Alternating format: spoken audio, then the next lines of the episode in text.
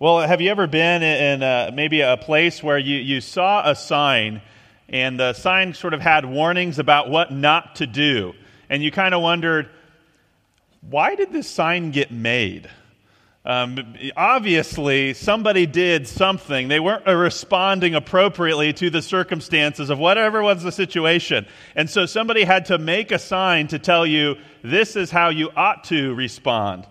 For example, when I first traveled to, to London, uh, on the platforms, you would have these signs that would say, Mind the gap. And you would ride in the train, and as you would get off the trains, there would a voice would come on and would say, Mind the gap, mind the gap, mind the gap. And you're kind of wondering, well, what is the gap? It's this. And you see a sign like this, and you go, why is that needed? Right? Obviously, somebody didn't respond appropriately to the idea that you're on a platform with that knowledge and the knowledge of a moving train, right? Where they had the warning, right, that was created to say, make sure that you respond appropriately to the realities of the, where you are at right now. So, as we think about Christians, I think signs, sometimes warnings are needed because often we do not appropriately respond to what God says are the realities of life. Similarly, the gap between what we know about God and what we do in response can have drastic consequences if those don't exactly match up and we don't respond appropriately. And, really, that's what this message today is about dealing with this gap between our beliefs about, especially the end times, what God is doing in the future, and our behavior and how that should affect us today is really the subject of what God has us in 2 Peter chapter 3. So if you have your Bibles, why don't you turn to 2 Peter chapter 3? We're going to be concluding our series in 2 Peter this morning. We're going to be picking up in verse 10 of 2 Peter chapter 3. That's on page 184 in the New Testament, in the back of the Bible, under the chair in front of you. You know, as we finish our series in 2 Peter, we've really been focusing on growing in the grace and the knowledge of our Lord and Savior Jesus Christ. And growing in the grace, growing in the knowledge of Jesus should have appropriate responses for us as believers. And all of us should be growing in minimizing the gap, so to speak, between what we know and what we believe about God and how then we live our lives as Christians. You know, Peter addresses some concerns in his book that are very relevant even for us today. You know, you had people who were objecting at Peter's time. Was the Bible truly the Word of God? Is it authoritative for our life today? Well, there's people who question that. People are questioning will God judge really every person? There are people who today have that question and who doubt the truth that God will actually judge every person. People at Peter's time were doubting whether or not Jesus is actually going to return for a second time. And same thing. Even today, in our day, they have people who are questioning whether or not Jesus is actually going to be returning for a second time. And they have reasons, just as in Peter's day, as in our day, of why their truth really matters in their opinion, and it's difficult to believe these things. However, God gives reasons for believers to have courage, to have confident expectation and hope for what God is writing about. We understand that God's word is true, it is authoritative, it is reliable. We understand that God really will judge every person, and also that Jesus really is coming back again. But, but if we believe all these things to be true, would you agree with me that there's often a gap, though, between the, what we say we believe as Christians and how consistently we apply those beliefs in our daily life? I know it's true for me. It's one thing to, to say, oh, yeah, one of my main jobs as a husband is to love my wife like Christ loves the church.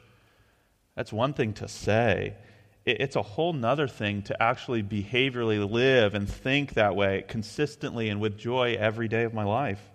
I, I know parents, right? Those of you who have kids, it's one thing, yeah, you say raise your children in the nurture and the admonition of the Lord and, and make sure you're bringing God's word consistently in their life. But then I see a gap in my life to do that and to put that into practice 24 7, 365 over years. There's a gap. And I know I must love the Lord with all my heart, with all my soul, with all my mind, with all my strength. And as we celebrate communion this morning together as a church, it reminds us all we all have a gap problem, right? We all really need a Savior. We do not consistently live out what is true about God and how we appropriately should respond to Him. And this is why there's only one person who which there was no gap, right? Our Lord and Savior Jesus. Perfectly righteous, perfectly loving. who kept it on our behalf. And that's why we put our trust and our hope in Him. And that's why we wait for Him to make things right. But it's easier to say those words than to live them out practically. And that's why the title of this message is The Kind of People That God Wants Us to Be. And this is really sort of the last exhortation that Peter is giving in his letter is he's trying to help remind us of these are the type of people that God wants his people to be as we continue to grow in grace and knowledge of our Lord and Savior. And this morning we're going to consider three responses to man's eternal destiny this morning that should help us to sort of shrink the gap between, okay, if we know that this is what's coming in the future for God's judgment, how then, as believers, do we live today? So please follow along as I begin in verse 3, verse 10 of chapter 3. This is the word of the Lord. But the day of the Lord will come like a thief, in which the heavens will pass away with a roar, and the elements will be destroyed with intense heat, and the earth and its works will be burned up. Since all these things are to be destroyed in this way, what sort of people ought you to be? in holy conduct and godliness, looking for and hastening the coming of the day of God, because of which the heavens will be destroyed by burning, and the elements with, will melt with intense heat. But according to his promise, we are looking for new heavens and a new earth in which righteousness dwells. Therefore, beloved, since you look for these things, be diligent to be found by him in peace, spotless and blameless and regard the patience of the Lord as salvation, just as also our beloved brother Paul, according to the wisdom given him, wrote to you, as also in all his letters, speaking in them of these things, in which are some things hard to understand, which the untaught and unstable distort, as they do also the rest of the Scriptures, to their own destruction. You, therefore, beloved, knowing this beforehand, be on guard so that you are not carried away by the error of unprincipled men and fall from your own steadfastness, but grow in the grace and knowledge of our Lord and Savior Jesus Christ. To him be the glory, both now and to the day of eternity. Amen. So, this morning, we're looking at three responses that we should have to man's eternal destiny in light of these things. The first is to be sober because of God's final judgment to be sober because of God's final judgment. When I use the word sober here, I mean clear headed. It's not just the fact that you don't drink alcohol, it's the idea of being clear headed. You understand things appropriately. You have knowledge of certain facts that should produce a certain appropriate response of sober mindedness. For example, when my family and I learned one time our basement flooded, there's an immediate, appropriate response to the knowledge of that situation where I immediately go and say, we better not have any electrical devices in the water and step into it. Right? And then we go and make sure we try to remove all the water as quickly as possible because as long as the water just sits there, more likely damage and mold and other things can happen. Or, or like when you hear a tornado warning, the sober minded response is to seek the appropriate shelter. Well, God has reminded us last week that Christians also have a soberness about them. When they hear about the judgment of God, there should be an appropriate response in your life. Where contrast, those who are mockers, those who are not Christians, who mock God's word, who follow their own lusts, they're not sober minded. Instead, certain facts from God and His Word escape their notice, and they willfully choose to ignore those things. And this is what uh, Pastor Nitschke reminded us last week, heading into these verses. He says, First of all, know that in the last days, mockers will come with their mocking, following after their own lusts, and saying, Where is the promise of His coming? For ever since the fathers fell asleep, all continues just as it was from the beginning of creation. But when they maintain this, notice what it says they're not sober, it escapes their notice the mockers of Jesus choose to ignore certain facts about God's word so they can live for their own desires, their own lusts. And you have this as a common temptation, right? Is to say, I'm going to doubt or I'm going to distrust one part of God's word that God has made very, very clear in order so that I can live however I want to live. And what's happened? Something has escaped their notice. They have willfully chosen to ignore the facts and are not responding appropriately. And that's why Peter would say instead to believers, these things don't escape your notice, right? Do not let this fact escape your notice. Be on guard, be alert. And so, what are the facts about the day of the Lord that should produce the proper response for us? If you are a believer and if you want to listen and follow God's word, it's being sober minded because he says, The day of the Lord, it will come like a thief, in which the heavens will pass away with a roar, and the elements will be destroyed with intense heat, and the earth and its works will be burned up. And we see what's the appropriate response at the end of this letter in verse 17. In light of these things, be on guard right? There's an alertness, a soberness in light of these facts. And so, if we're sober minded about God's final judgment, what are we clear headed about? Well, according to verse 10, we're, we're clear headed, we're prepared in regards to its timing and how people are going to think about its timing. You know, in Scripture, the, the day of the Lord signifies an extraordinary time where God is intervening in human history for the purpose of judgment. And uh, this culminates especially in the final judgment of the wicked on the earth, the destruction of the present universe. And, this reference to day of the Lord, sometimes it can be in the Old Testament referring to something that's near term. So, for example, when God destroys his enemies, like the nation of Babylon in Isaiah 13, God is talking about this day of destruction in this term of this day of the Lord. But also, there's other parts in the Bible where day of the Lord is referencing the final judgment, right? The final day where God establishes his new heaven and new earth. There's a great tribulation. God is establishing his reign, like in the book of Revelation. And, and so, what sense is the word being used here? It's in the final sense, right? The ultimate day of the Lord. And so we see how God wants us to understand the timing. It seems unexpected and without warning to those who are not sober minded, those who are not prepared. the day of the Lord will come like a, thief. And so when a thief steals from you, it's rather surprising. I've never met somebody who, when a thief broke into their house, has said, I was expecting him to come right at this time. Right? And that's the imagery here, right? It, seems surprising for the person who's being stolen. And, and yet, Peter is telling believers, you shouldn't be surprised. And yet, for those who are not sober minded, it's going to seem like Jesus' second coming was totally unexpected, unprepared that they're being judged. And Jesus is saying the exact opposite. His disciples should have a, different response.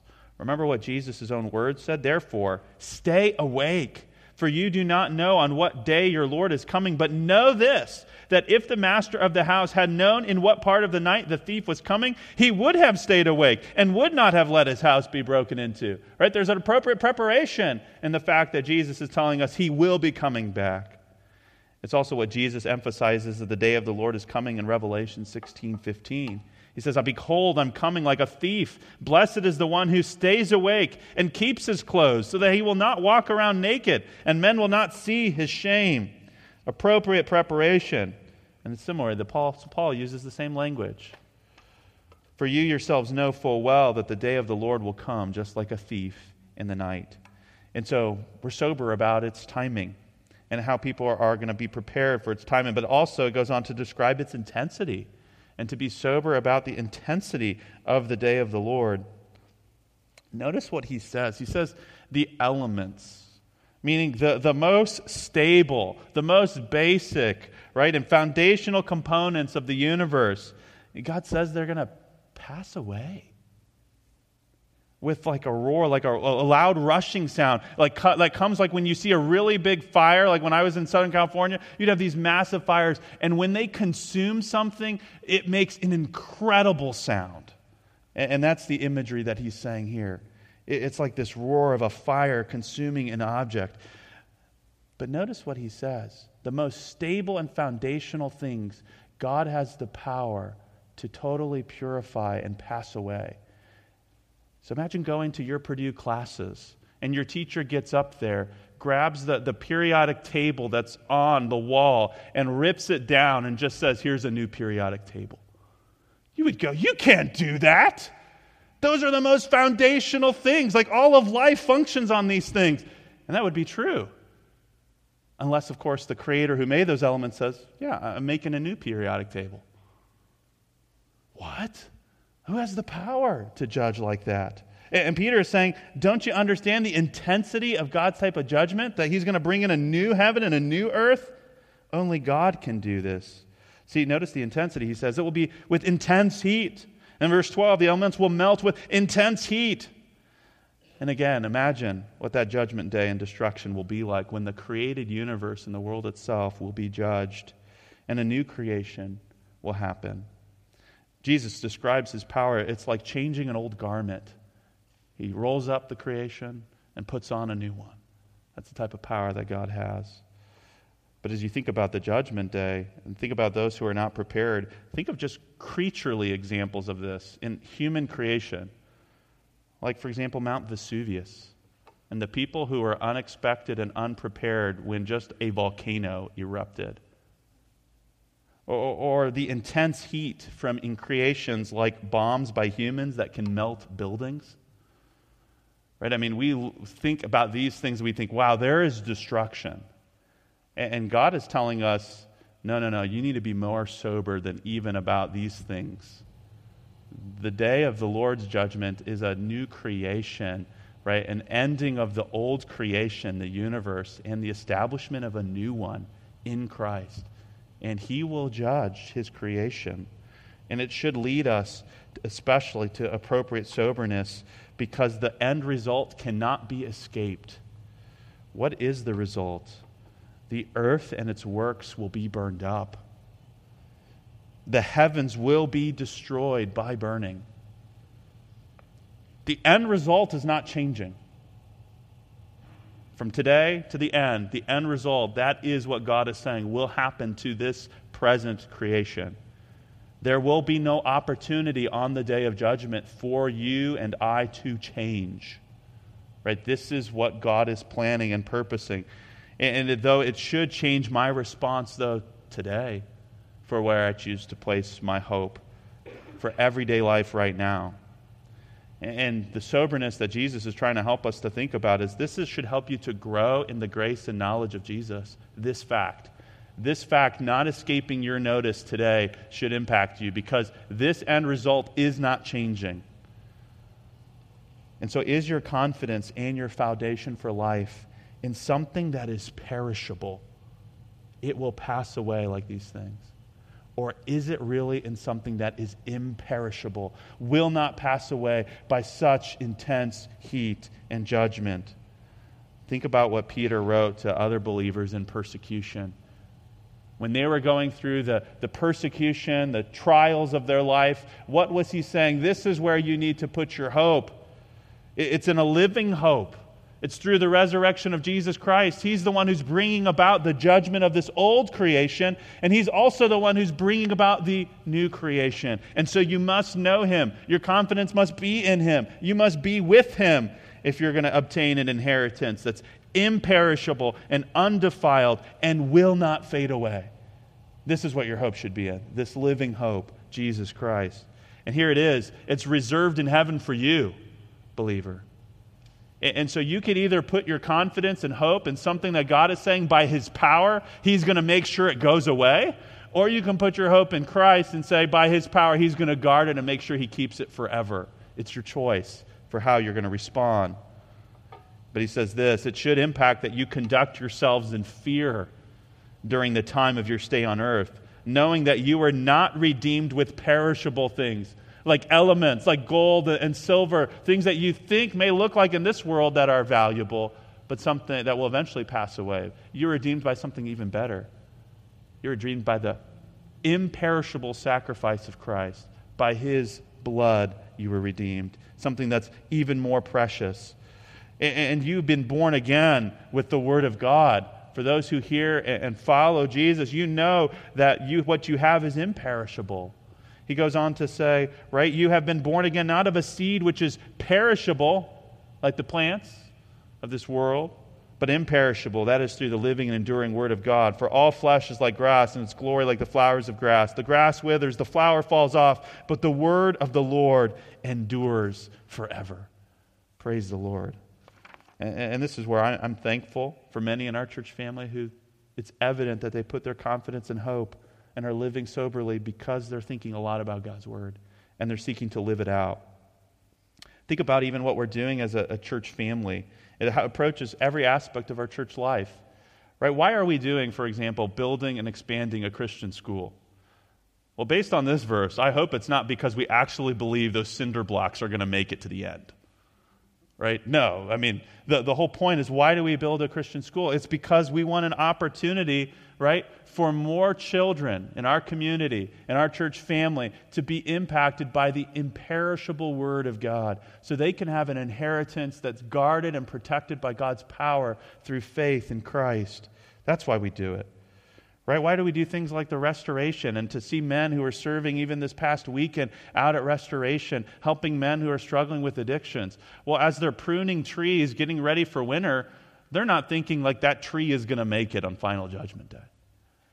But why do we do that? So we have opportunities so that we can have conversations with men as we work alongside of them to really allow God's word to prune their hearts, to put their hope and confidence in something that is better than what they have been turning to and what they have been building their lives upon.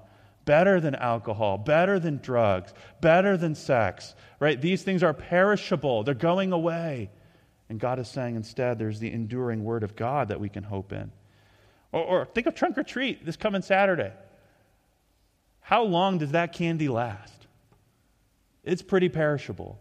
We're not doing that ultimately because we want kids just to have candy, but we want them to have something that's even sweeter than honey, right? We want them to know the Lord, and we want to have opportunities to reach our neighbors for Christ. Even as Pastor um, Reeder mentioned, Christmas for everyone. Why do we do that? Again, opportunities to love and serve our neighbors ultimately not just to provide perishable gifts, but we're doing it to do imperishable good works for our God's glory in the hope that we leave, have opportunities to impact these folks for Christ.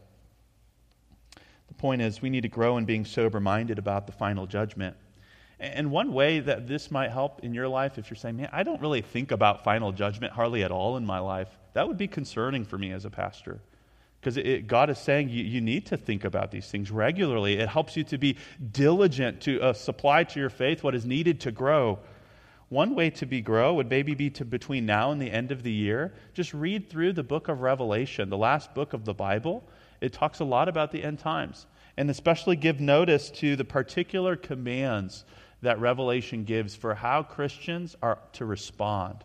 And what are the blessings and what are the rewards that come when the gap is, is addressed, right? When my actions and responses are appropriate to what God is commanding me. And what are the consequences if they're not in that book? It's rather sobering. That could be a good takeaway. Another is to actually meditate on the doctrine of hell. To meditate on the doctrine of hell. That hell is a place of eternal conscience, just torment. It's experienced by the whole person, body and soul. It is painful. It is eternal. It is for those who will not repent, who do not return in faith to God, will not believe in Jesus Christ.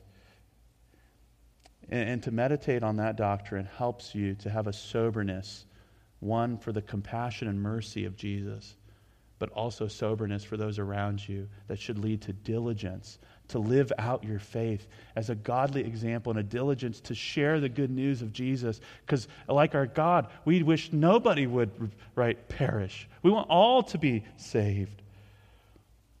Be looking also for ways to make your eschatology practical be looking for ways to make your eschatology practical. This is what we mean by shrinking the gap. We want to grow in shrinking the gap. The end times isn't just about head knowledge, it impacts how we respond to everyday life today. We want to be doers of the word, right? And so he says, since all these things are to be destroyed in this way, what sort of people ought you to be in holy conduct and godliness? And so, holy conduct is the appropriate response of what do I do today in light of Judgment Day? Well, holy conduct is one of them.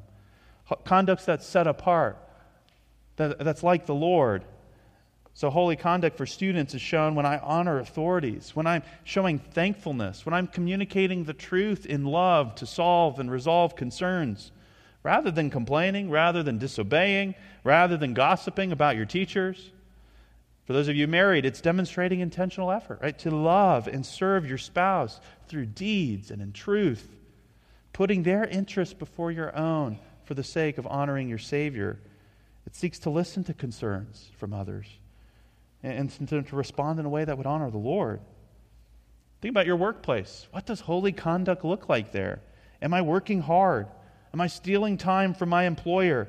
Am I being proactive to serve customers and vendors and fellow coworkers joyfully? Why? Because I'm ultimately doing it for God and His glory, not to just please people. It's like what Peter says, therefore, prepare your minds for action. Right? And so then what's the fruit of preparing your minds for action in light of these things? He says, in all your behavior, you're going to be holy in all your conduct. Because God said, You shall be holy, for I am holy. And again, I'm thankful for many in our church family who are seeking to show conduct by their actions, by their behaviors that is holy. Think about our, our faith groups. Many of you who are part of our faith groups, hospitality, right? That are hosting every week people in their home, in our church family. What is that? That's holy conduct, right? It's in response to what I know God is calling me to do. For those of you who serve as mentors and counselors and teachers, discipling others. That's, that's holy conduct. Serving others through stacking chairs, those who pass out our communion even today or give out bulletins. That's holy conduct. Did you greet somebody in the Lord this morning? That's holy conduct. And so I hope we do not take God's word for granted in the life of his people to make them holy in their conduct. That's why I'm thankful even for you to get up this morning to come worship the Lord as holy conduct, to remember our Lord's sacrifice and partaking communion is a command that Jesus gives, and it's to be obeyed in holy conduct. Also, godliness. Each of us can grow in godliness. Having the appropriate beliefs and living out what you believe toward God and others. God has given us everything we need for life and godliness. That's what Peter saw, and now he's telling us, now live it. So, some resources that can be helpful for you to grow in godliness. If you're saying, man, I want to continue to grow in godliness in my life, one is uh, resource Spiritual Disciplines of the Christian Life by Donald Whitney. Spiritual Disciplines of the God, Christian Life can be a resource that you might use to see maybe there's certain spiritual disciplines that can help me grow in godliness in my life. Uh, Jerry Bridges has also a book called Pursuit of Holiness.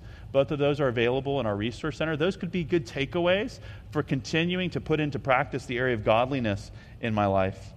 But it's also involved in a balanced outlook. Balanced outlook. Like little children who long and expectantly want Christmas Day and they hope that it comes sooner because of the joy of that day. Christians, right? He says, are to eagerly anticipate, to long for Jesus' return. Right? And that's why we say in the scriptures, Come, Lord Jesus. We're like wanting him to come. We're longing for that day for him to come. It's going to be the most joyful day for believers, right? But then there's a balanced outlook, right? So he says, looking for and hastening the coming day of God, because of which the heavens will be destroyed by burning and the elements will melt with intense heat. But according to his promise, we, Christians, are looking for a new heavens and a new earth in which righteousness dwells. See, we're looking for the blessed hope, the appearing of the glory of our great God and Savior, Christ Jesus. And that's teaching us to live upright and godly lives right now as we wait for that day. See, there's a soberness, though, to this outlook, and that's what I mean by balance. So, as Christians, we're longing for this day. This is what we know is coming for us who have faith in Christ, a place where righteousness dwells, but there's also the other side, right? Of right now, it affects us soberly as we think about for those who don't know Christ, who will not repent, who will not believe, judgment. There's a soberness. It's like what Paul says in Second Thessalonians For after all, it is only just for God to repay with afflictions those who afflict you and to give relief to you who are afflicted and to us as well when the Lord Jesus will be revealed from heaven with his mighty angels in flaming fire, dealing out retribution to those who do not know God and to those who do not obey the gospel of our Lord Jesus Christ. Notice there must be an obedience to the command of who Jesus is and what he has done. This will pay, they will pay the penalty of eternal destruction away from the presence of the Lord and from the glory of his power, when he comes to be glorified in his saints on that day and to be marveled at among all who have believed, for our testimony to you was believed. And so to think about again the, the contrast. Our world right now, we can't imagine a world without sin that's not tainted by sin and suffering and evil. I mean, evil and, and, sin has such a steadied place. It's sort of settled in this creation. And this is sort of the imagery of contrast that God is saying between the new creation and the old. This whole world is sort of impacted by sin and it's tainted by it. Imagine what the new creation like where only righteousness is the permanent dwelling, right? That's what remains and that's what's established and that's what's here to stay, righteousness instead of sin and suffering and evil. And when you understand that, you long for that day. You eagerly anticipate that day. You can't wait for that day because you see that's not what we live in right now. This old thing must pass away. And so, one positive application of meditating for believers on the end times, having this positive outlook, Randy Alcorn's book on heaven could be a wonderful resource. If your thought in your mind is not regularly taken up with thoughts of heaven and glory and being with Christ, I would encourage you, that's a great resource to begin meditating on in your own devotional life. And each day, just praising the Lord for one aspect of what heaven will be like in your life so that you anticipate Christ and his coming even more. It also requires diligent preparation. Therefore, beloved, since you look for these things, right, this new heavens, this new earth where righteousness dwells, be diligent to be found in him, by, by him in peace, spotless and blameless. See, Christians are to be found in a state, in a condition uh, of peace at the return of Christ. How can we be described as in that spiritual condition? Well, because God has said he has made peace with us in God through our Lord and Savior Jesus Christ. For those who trust in Him, you are declared righteous and you have peace with God. And not only is a peaceful relationship with God established, and then now as a believer, you have in every type of dissettling circumstance, situation where you might be tempted to be anxious or worried, you can go to Him to find the grace and peace that you need. And you can approach Him boldly to the God of all peace to find what you need in order to glorify Him. And so Peter has been saying this is what you need to be diligent to do, though. See, Peter reminded us in verse chapter 1, verse 3, applying all diligence in your faith. Then verse 10 of chapter 1, he said, Be all the more diligent to make certain his calling and choosing you. And then verse 15 of chapter 1, be diligent at any time after my departure. You can remember these things. And here Peter again reminds us there is a diligence that is our responsibility. And so, believer, you must be diligent to remember how Christ makes peace with him possible. And so, one resource that I use is the Gospel Primer. It's by Milton Vincent. It's a resource I use in my own devotional life just to remember again the regular peace that I have with my Savior because of what Christ has done. And so, making that part of uh, making sure I'm ready. Then also humble appreciation humble appreciation is another aspect.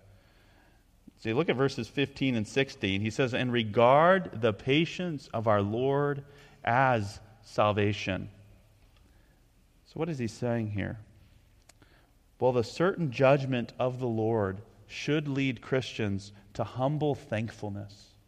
Humble thankfulness for the mercy of God, right? But then also he says, the patience of the Lord as salvation. So, this humble appreciation leads us to actually be bold in sharing the good news of Jesus with others. Because what it means is if Jesus hasn't returned today, what that means is God has, in his patience, allowed me to have this day so that some will not perish, but can be saved. And so, what that means is today, there are people that God is intending to save today right? That leads me as a Christian to go, those people might be some of the people in my life, right? And so I go and share the gospel with them, right? Knowing that God is being patient with them right now in the hopes that they would come to repentance, that they might be saved. They might have a relationship with the Lord, and they might inherit this place where there's only righteousness that dwells. And I want that. And there's an eager expectation and a humble appreciation that should have on me as a Christian understand I don't deserve this. It's all by the mercy of God. But if God gives me another day of breath to live today, part of his purpose is because there's other people out there he's showing patience toward, that they might repent and they might know the one true God. And that's exciting. And it's also humbling that God is enlisting me in part of his plans and purposes to share this good news with others. And that's Peter's point here. Right? The Lord is not slow about his promise, as some count slowness, but is patient toward you, not wishing for any to perish, but all to come to repentance. And there may be some here today where God has been so patient with you, just as he's been with me. And yet you have never personally trusted and returned to Jesus Christ for the forgiveness of your sins. You've been continuing to rebel, continuing to live contrary to God's ways in your life. It's shown in your marriage, it's shown in how you respond to authorities in your life. And, and God is saying, This is the opportunity. God is patient with you. We don't always know how long we have, but today is the day of salvation. Repent and believe. Trust the Lord, and you will be saved. And one application, I hope, as Christians, is to say, Am I being godly in my conduct by sharing the gospel? When was the last time that I had shared the good news about Jesus with somebody around me, in my family, my friends, my coworkers, my community? Am I being holy in my conduct? If I'm not sharing the gospel, I'm not living the holy life that God called me to. So that's why we think about Trunk or Treat. There's evangelism opportunities there. We think about Taste of Christmas, right? Inviting women to come hear a gospel presentation, evangelism opportunities, living nativity, right? Us all getting together and literally acting out the story of the gospel and the good news of Jesus Christ is an evangelism opportunity to our whole community. Why do we want that? Because we want more and more to be saved and experience the mercy of God. Lastly, God encourages us to respond to man's eternal destiny, to be committed to a consistent pattern of growing. See, Peter finishes where he started the book an encouragement to keep focusing on growing, but grow in the grace, in the knowledge of our Lord and Savior Jesus Christ. To him be the glory, both now and to the day of eternity. Amen.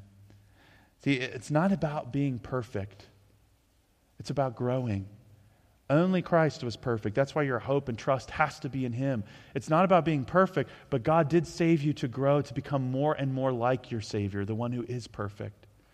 And so each day, not to be so considered with, oh, am I the perfect parent today?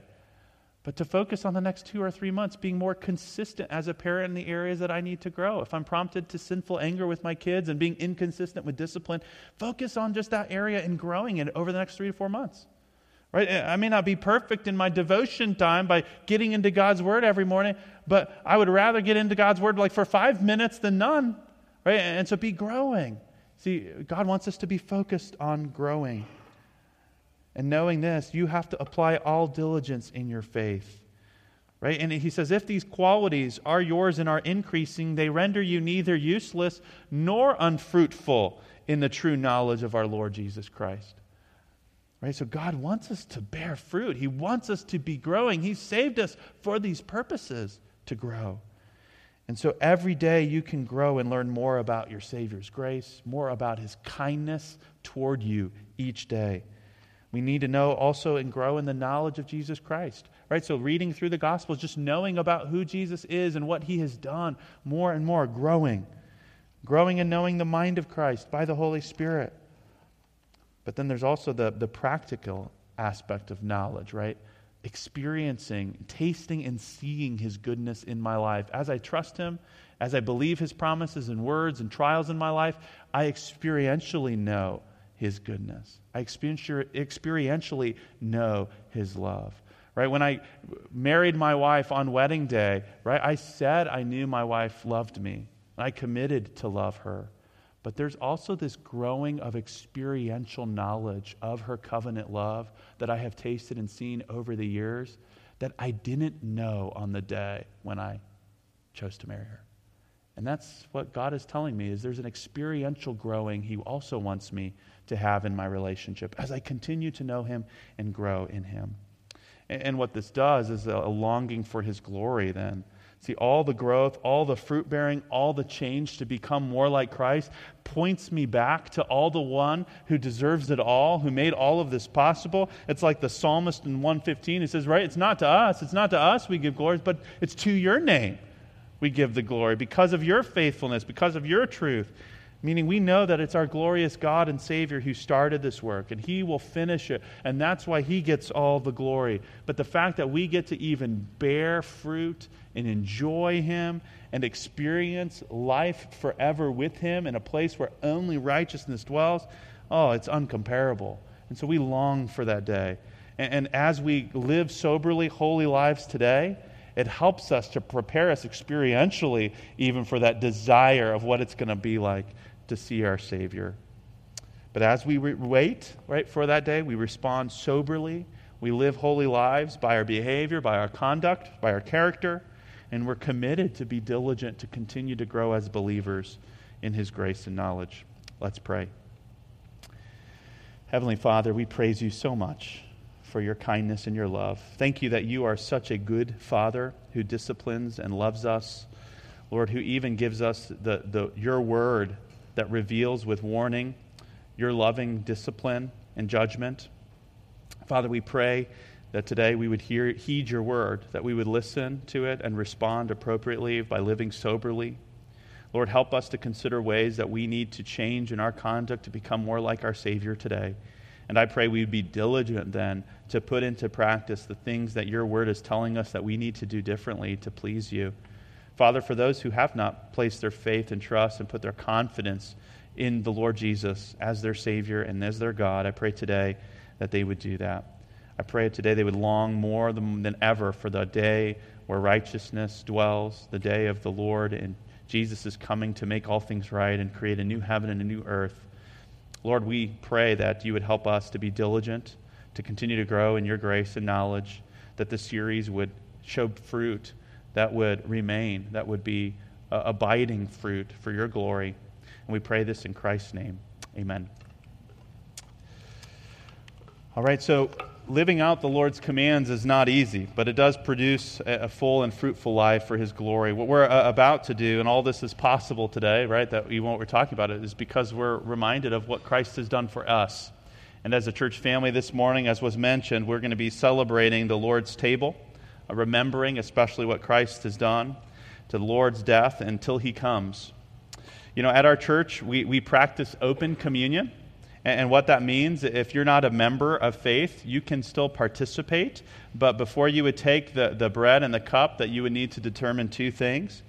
One, that you first have a saving relationship with Jesus. There's a time in your life where you have repented of your sin and trusted in the death, the burial, and resurrection of Christ for the forgiveness of your sins, believing that only Jesus can reconcile and restore your relationship with God. Two, that you're taking it in a worthy manner one, that you've examined your, your own heart and confessed your own known sins so that you can partake of the Lord's table with a clear conscience before God. But also, if you've sinned against a brother or sister in this body of Christ and have not addressed it, that you would seek first to be reconciled with them before taking the Lord's table. And so, as long as you satisfy those two requirements, you're welcome uh, to participate. And again, the, the Lord's table reminds us of the, the death of Christ there's also a present reality and reminder of how do we have unity in the body of Christ is through this death that we're able. It's through the one death of Christ that we become one with him and, and have fellowship with one another. But then it's also future. We long also, he says, we drink this cup until he comes, when he drinks it anew with us in the kingdom of God. And so there's also a longing and an expectation that remembering Christ's sacrifice leads us to look forward to the day right, when we'll be with our Savior and have fellowship with Him perfectly. And so I'm going to ask uh, here, pray for the bread, and then ask uh, the men then to, to come. Beginning in 1 Corinthians 11, verse 23, the Word of God says this For I received from the Lord that which was delivered to you, that the Lord Jesus, in the night in which he was betrayed, took bread, and when he had given thanks. Would you bow your heads with me as I give thanks for the bread of the Lord? Heavenly Father, we praise you for you sending your Son Jesus to suffer and die on the cross for the forgiveness of our sins, to make life with you possible. Lord, thank you, Lord, that by Christ and his death for us, we can be healed. Father, as we, we take this bread that symbolizes the body of Christ, we're remembering without his sacrifice in our place, we would have no part of you. And it's his body that is for us then life. Lord, uh, we understand that apart from him, we can bear no fruit, and apart from him, we would not taste this fellowship and sweet fellowship that we have as a body. And so I pray as we would take this bread, we would remember, Lord, Christ's sacrifice for us. We pray this in Christ's name. Amen.